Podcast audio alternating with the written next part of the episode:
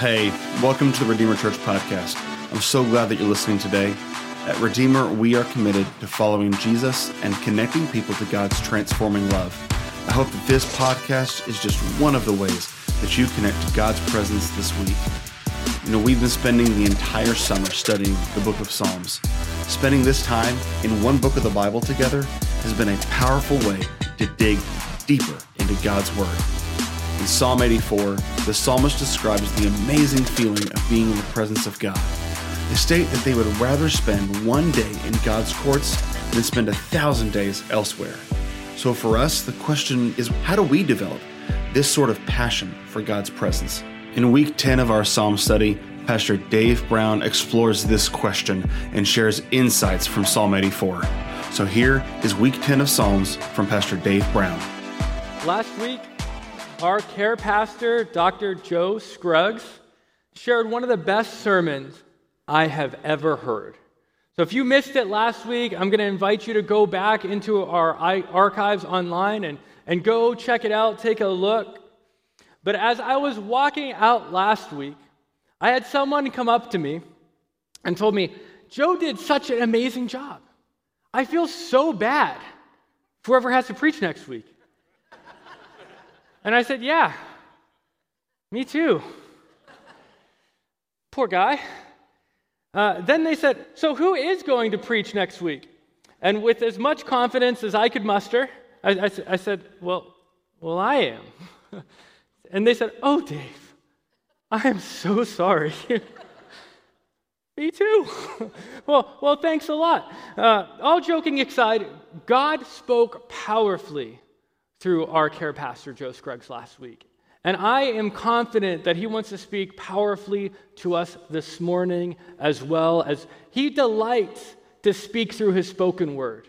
And this morning we're going to be delving into Psalm 84. So if you would turn there with me in your Bible or your fancy Bible app, and we're going to do our best to let the Word of God breathe this morning and to listen in closely to what he would like to communicate to us. Psalm 88, or Psalm, Psalm 84, I'm sorry, has some of the most famous lines in all of Scripture. And, and many of you will recognize these lines as we read through them.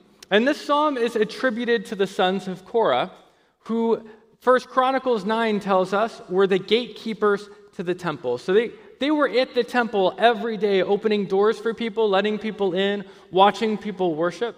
And they got a first row seat to being around God's presence. And so that reflection is significant to us and it can help us frame up kind of what the psalmist is talking about here. I'm going to read the, the psalm for us. How lovely is your dwelling place, Lord Almighty! My soul yearns, even faints for the courts of the Lord. My heart and my flesh cry out for the living God. Even the sparrow has found a home and the swallow a nest for herself where she may have her young a place near your altar. Lord Almighty, my King and my God, blessed are those who dwell in your house. They are ever praising you. Blessed are those whose strength is in you, whose heart are set on pilgrimage. As they pass through the valley of Baca, they make it a place of springs. The autumn rains also cover it with pools.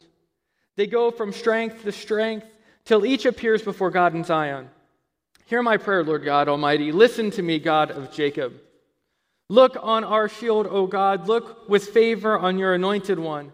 Better is one day in your courts than a thousand elsewhere. I'd rather be a doorkeeper in the house of my God than dwell in the tents of the wicked. For the Lord is a sun and a shield. The Lord bestows favor and honor. No good thing does he withhold from those whose walk is blameless. Lord Almighty, blessed is the one who trusts in you. After reading this psalm in preparation for this morning, two questions jump to mind. And if you know me, I'm kind of a question asker, and that's, that's particularly true when I'm reading through God's Word. And these two questions are uh, how can I develop this type of passion for God's presence? It's clear that the author, despite being in front of the temple door every day, day after day after day after day, it's literally his job this does not become mundane for him. He's delighted to be there. He counts it as a blessing to be in God's presence. How do I have that type of passion for being in the presence of God. And the second question that popped into my mind is how do I experience this type of presence? The temple no longer exists. And so this is the gatekeeper to the temple. And so, how do, how do I experience God's presence in this type of a tangible reality? And thankfully, the psalmist goes and takes us on a journey for answering those questions. The key to grappling with these questions are in the three promises that the psalmist makes. And these promises are this Blessed are those who dwell in God's house, blessed are those whose strength is in God, and blessed are those who trust in God.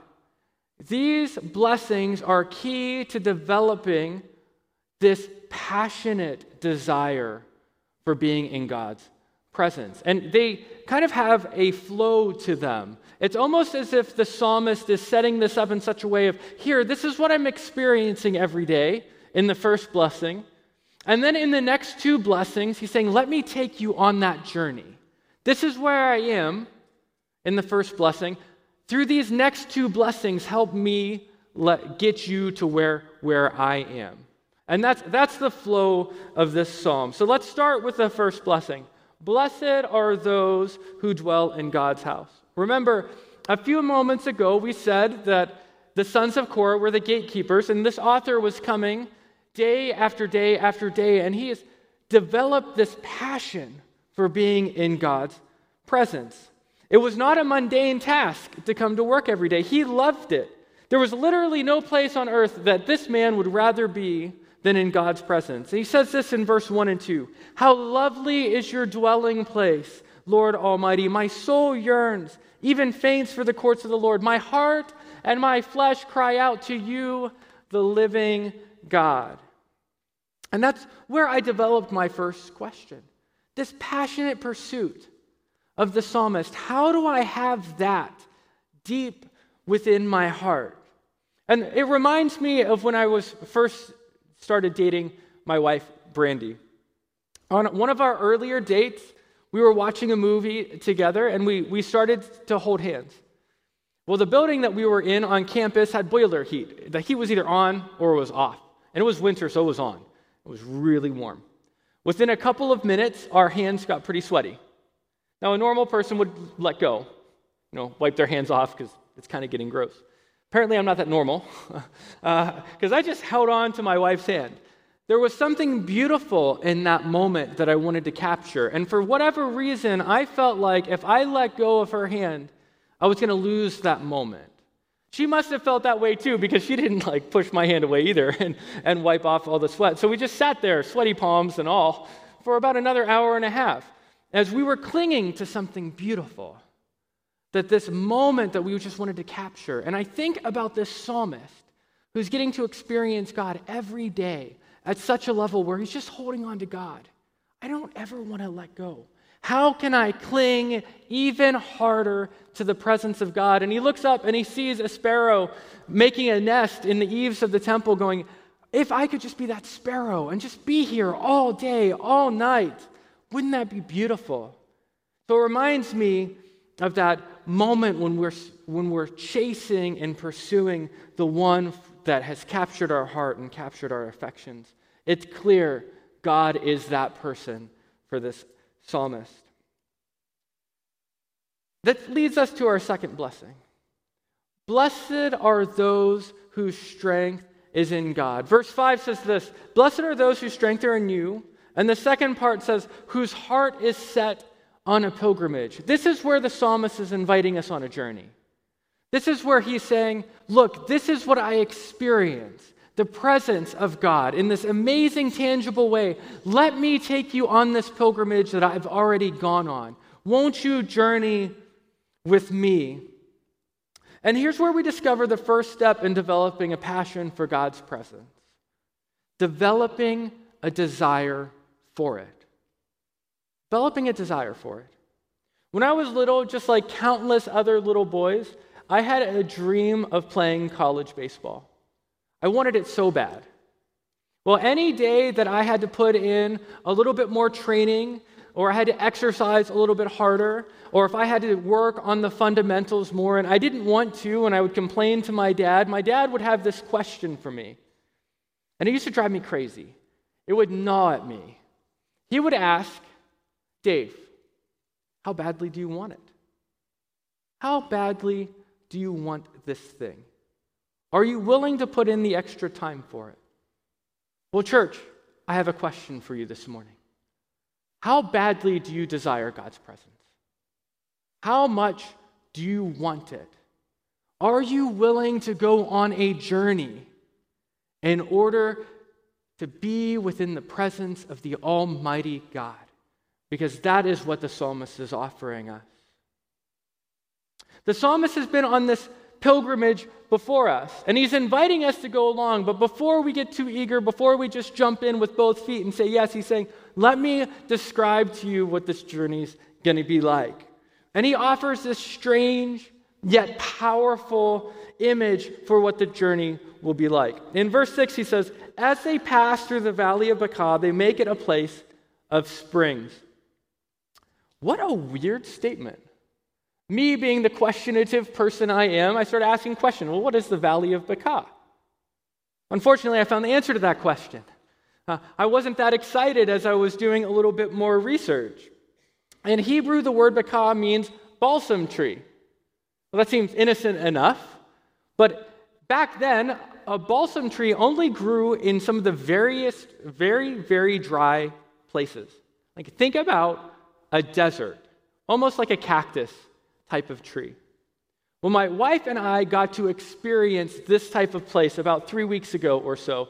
We were in the middle of the Mojave Desert, and we were going on a lower key hike which, at a place, I kid you not, it was called the Valley of Fire. It was in the middle of the Mojave Desert, in the middle of summer. It's aptly named. 120 degrees, so we couldn't walk far, we couldn't do very much.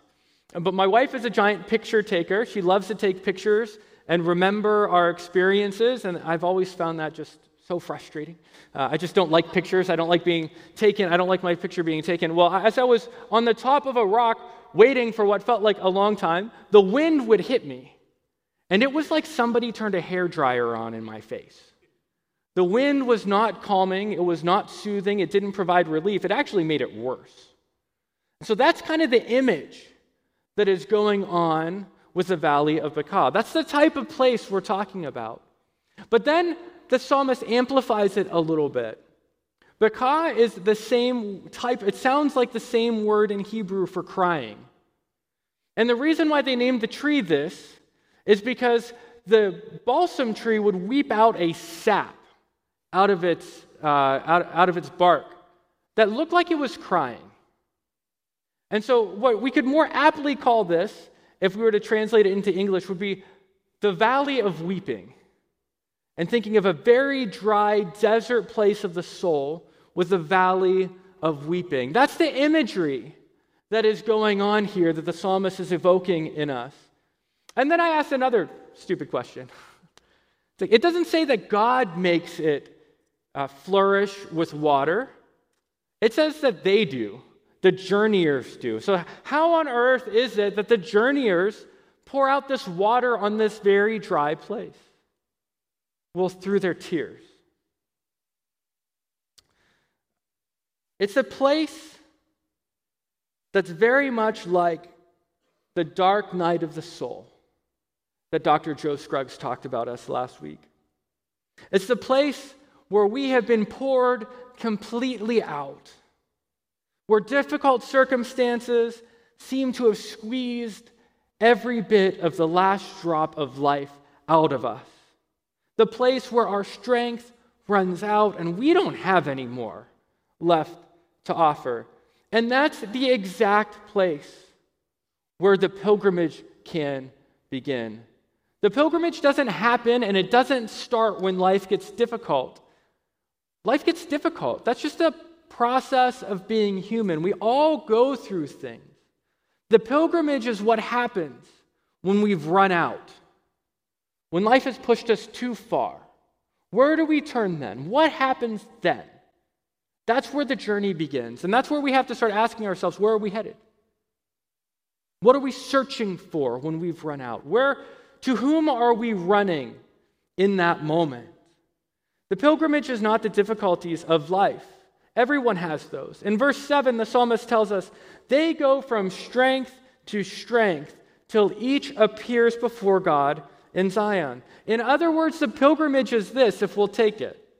When our strength runs out, when we've come to our very end, when we have nothing else left to give, will we transition to God's strength? Or are we running somewhere else?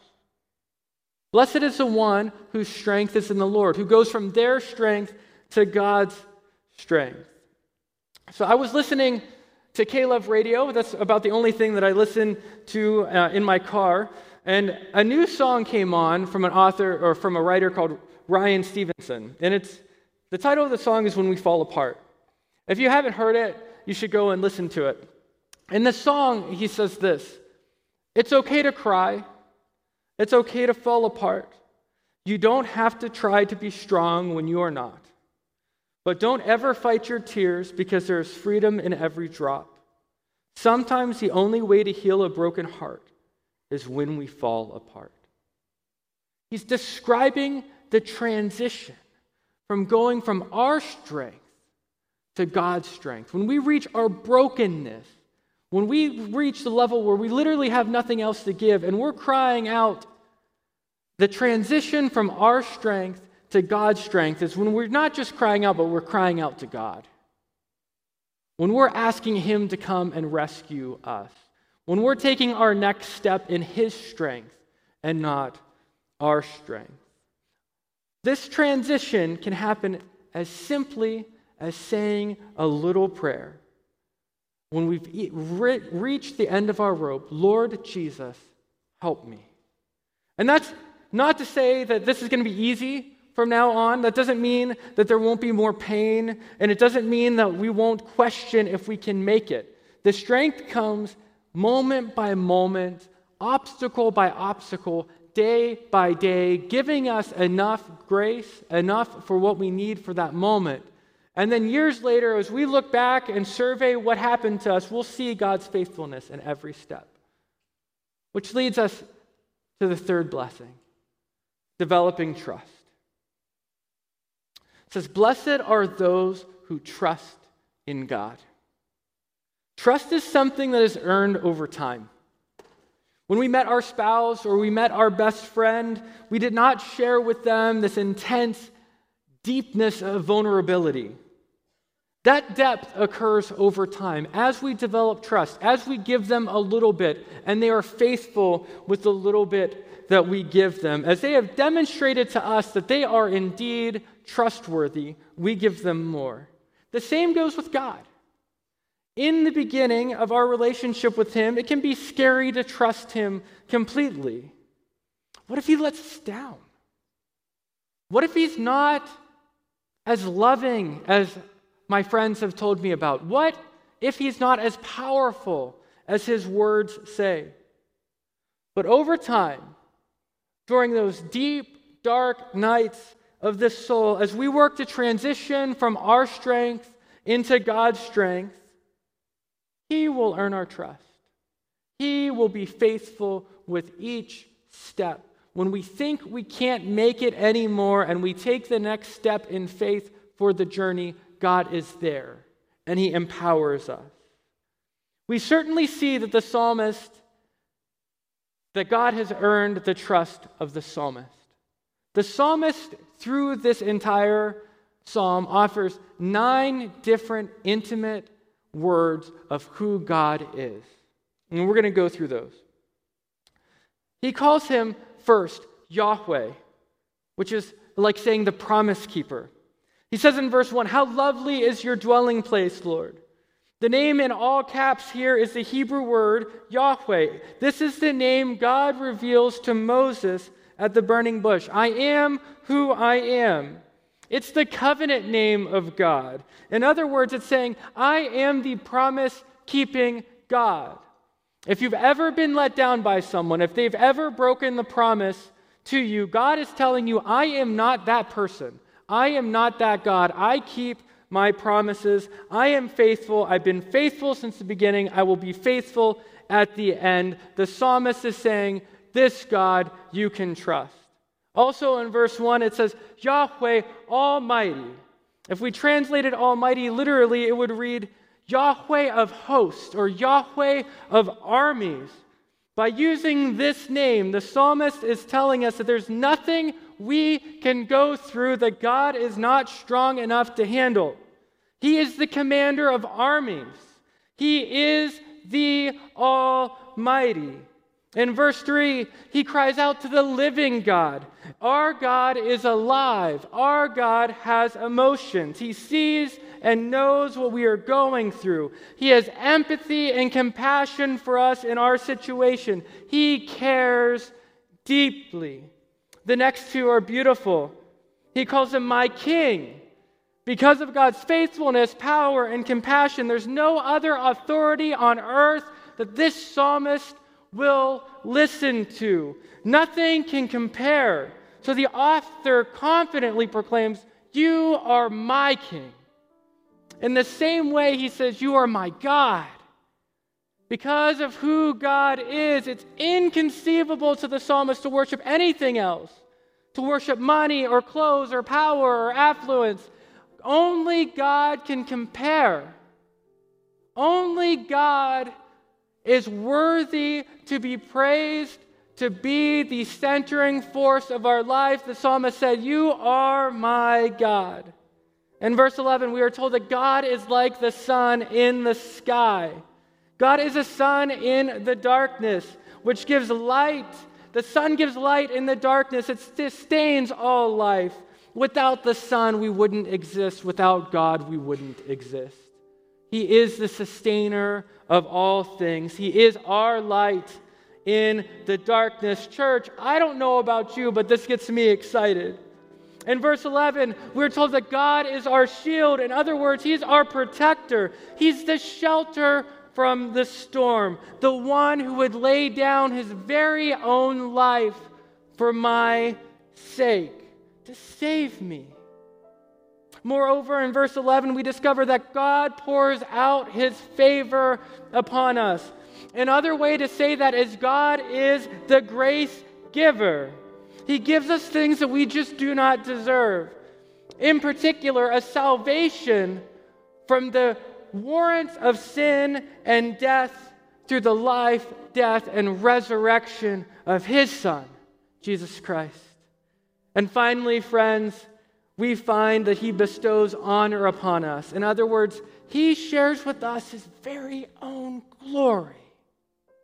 He is the glory maker. He has pulled us out of the pit of despair. He has adopted us as his very own children, co heirs with Christ, making us a new creation, literally handing off his glory to us.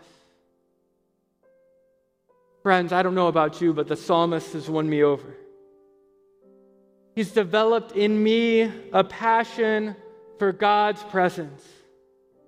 I feel like I can echo with him, verse 2 My soul yearns, even faints for the courts of the Lord. My heart and flesh cry out to you, the living God. Perhaps that's you too. Maybe this morning you've developed a newfound passion for the presence of God like you've never felt before. Perhaps His Spirit has rekindled in you a love that you once had but has grown dim. And you're wondering, where might you go to experience God's presence? Well, here's the good news, but also a hard truth. Although we must develop a passion for God's presence, He has always had a passion for ours. Say that again. Although we have to develop a passion for God's presence, He has always had a passion for ours. Since the very beginning, He says, I will be Emmanuel, God with you. I will go on the journey of life with you if you will but let me. This morning, God wants to be your promise keeper. He wants to command His armies on your behalf. He is alive because He loved you too much to stay in the grave. He wants to be your king. He wants to be your God. He wants to provide light in the darkness. He wants to offer a shield of protection. He wants to give you His grace and His glory. Will you let Him this morning? Will you journey along with Emmanuel?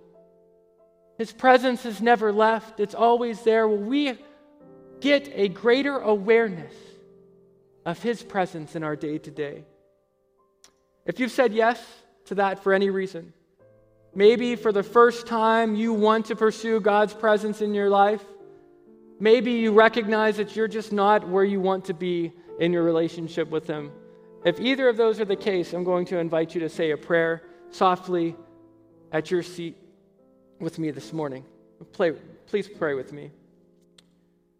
Lord Jesus, forgive me for my sins. Come live in my heart so I can experience your presence day by day. Give me a greater awareness that you're always with me. Build up in me a passion for being with you so that I may never stray from your heart. In Jesus' name, amen. Now, if you've said that prayer for either reason this morning, I invite you to text the word Jesus to 918 376 3438 to let us know how we might journey alongside you as you embark this journey of passionately pursuing God's presence. And like any other relationship, know that this is just the start of the journey. It's not the end. So we have to spend time with Him. We have to get familiar with His Word, His love letters for us. We have to start reading it. We have to start praying, developing passionate prayer life, and fellowshipping with one another and fellowshipping with Him. And we have the chance to do that this morning through communion. So I'm, I'm going to walk us through communion for this morning. I hope you have received the elements. Uh, after I pray for us, feel free to take them as the worship team leads you through a song. But these basic elements of bread and juice bond us together as brothers and sisters in Christ. But even more than that, they bind us to Christ Himself. And in 1 Corinthians 11, Paul told us that the Lord Jesus, on the night that he was betrayed, took a loaf of bread. And when he had given thanks, he broke it and said, This is my body that is for you. Do this in remembrance of me. In the same way, after supper, he took the cup, saying, This is the cup of the new covenant in my blood. Do this as often as you drink it, it in remembrance of me. For as often as you eat this bread and drink this cup, you proclaim the Lord's death until he comes. This morning, I invite you to intentionally enter God's presence. Let me pray for us, and our worship team will lead us. Heavenly Father, there are so many distractions in life, so many things that want to wedge between us and you. Help us to separate those things out, Lord. There is nothing more important on this earth than being with you. Lord, help us to prioritize that relationship above all other things because only then can everything else fall into proper alignment. Only then can we be living a life of fulfillment. Lord, meet us now in this space. As we partake of these elements, may they join us closer to you in a mysterious and wonderful way. In Jesus' name, amen. Once again, thank you for listening to the Redeemer Church podcast. To stay connected to all that God is doing here at Redeemer, visit our website at redeemertulsa.org or connect with us on Facebook, Instagram, and Twitter. Have a blessed week.